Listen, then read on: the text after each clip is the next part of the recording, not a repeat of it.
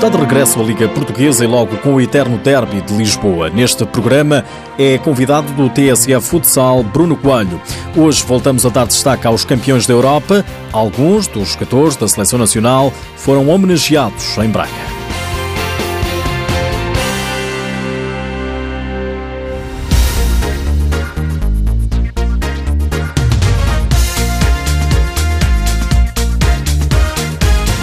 Bruno Coelho só pensa vencer o Sporting. O Benfica recebe amanhã os Leões, líderes do campeonato. Seis pontos separam as duas equipas, mas o jogador encarnado pensa que é possível encurtar distâncias. Claro que sim, o Benfica onde quer que entra uh, é para ganhar e, e, este ano não, não foge à regra.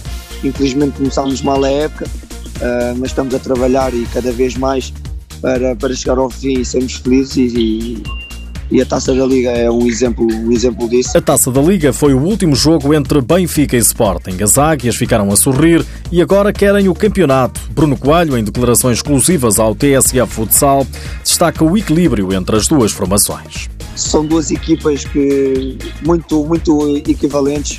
São, são jogos de mata-mata e, e se não tivermos no máximo das nossas capacidades, uh, não conseguimos ganhar. Do lado do Sporting, o capitão João Mato já disse que não há favoritos nos derbys. É um jogo imprevisível que se vai resumir nos detalhes. O Benfica Sporting joga-se amanhã, às duas e meia da tarde, e tem transmissão televisiva na TV 24. Também amanhã jogam-se Quinta dos Lombos, Unidos Pinheirense, Braga, Leões Porto Salvo, Futsal Azemais Fundão, Módicos Belenenses e Desportivo das Aves Fabril Barreiro.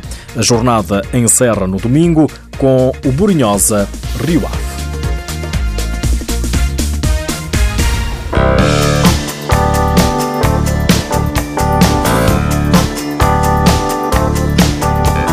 Praga é a cidade europeia do desporto e não quis deixar de homenagear os campeões da Europa. O Teatro Circo, em Braga, foi o palco das congratulações. A maior parte já prepara o regresso do campeonato, por isso foram essencialmente os jogadores da equipa minhota da seleção portuguesa a marcar presença. Jorge Braz é transmontano, mas fica feliz com a homenagem na cidade onde vive. É especial, é a cidade onde resido há muitos anos. Por questões profissionais vim para Braga, apesar de ser Trás-os-Montes, já me sinto algo uh, minhoto, não é algo bracarense, não é uma cidade que me acolheu há muitos anos com, com, com uma simpatia, com, com, uma forma muito especial de ser uh, e claro é ser reconhecido. Onde eu iniciei a minha atividade, por exemplo, como treinador de futsal, foi aqui que me iniciei, na Universidade do Minho, na Associação Académica, com o futsal feminino ter esta homenagem é muito especial. O selecionador nacional diz que o feito conseguido na Eslovénia está longe de lhe subir à cabeça. Continua a ser o mesmo Brás de sempre. Aumenta-nos as responsabilidades, como dizem. Sempre tivemos uma responsabilidade enorme no trabalho, no que fazemos.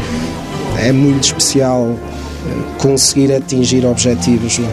O sonho era um objetivo muito claro essa responsabilidade sempre tivemos, esse orgulho sempre tivemos, este título, este título só vem ainda fortificar mais toda essa, essa, essa emoção que temos em trabalhar de uma forma extremamente apaixonada para o futsal e é assim que vai continuar de certeza Nilson, internacional português, conta como é viver em Praga depois de conquistar o título europeu. Bem mais calmo, a emoção já passou, agora é desfrutar mais calmamente. Como é que tem sido esta semana?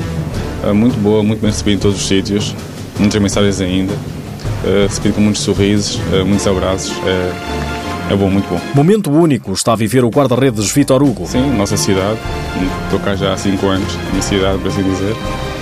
É bom ter esse reconhecimento uh, por parte do futsal que já merecia e estou contente por termos ajudado a conquistar isto. Vitor Hugo ainda não sabe bem o que é ser campeão da Europa. Não, não sei. Sei que foi, foi culminado muitos anos de trabalho da Portugal, a seleção de Portugal de futsal. Foi culminado muitos anos de trabalho e, e, chegar ao fim e conquistar, trazer aquela taça pesada para casa foi, foi muito bom. Saber que, que as entidades estão tão atentas ao, ao que se passa no, no, desporto, a Câmara Municipal de Braga neste caso, e, é, é bom. O presidente da Câmara Municipal de Braga, Ricardo Rio, revela o orgulho que sente em receber os campeões europeus. Muito especial, é de facto um privilégio podermos eh, celebrar com eles esta grande conquista que se materializou recentemente, mas é sobretudo também eh, muito especial de fazê-lo neste contexto da Cidade Europeia do Desporto e ainda mais especial, diria, de podermos ter este privilégio de podermos ao longo dos últimos anos testemunhar as condições que foram criadas para que este sucesso se verificasse. Estão homenageados os campeões da Europa, desta vez em Braga, no Teatro Circo.